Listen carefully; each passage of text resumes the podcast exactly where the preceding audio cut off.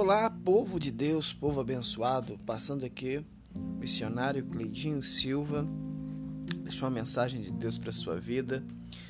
Livro de 2 Crônicas 7, 14. Esse meu povo, que se chama pelo meu nome, se humilhar e orar e buscar a minha face, então eu ouvirei dos céus e perdoarei os seus pecados e sararei a sua terra.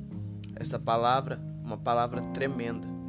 Tenha certeza, se você se humilhar e orar e buscar a face do Senhor, as respostas do Senhor virá sobre a sua vida e sobre a sua casa, em nome de Jesus.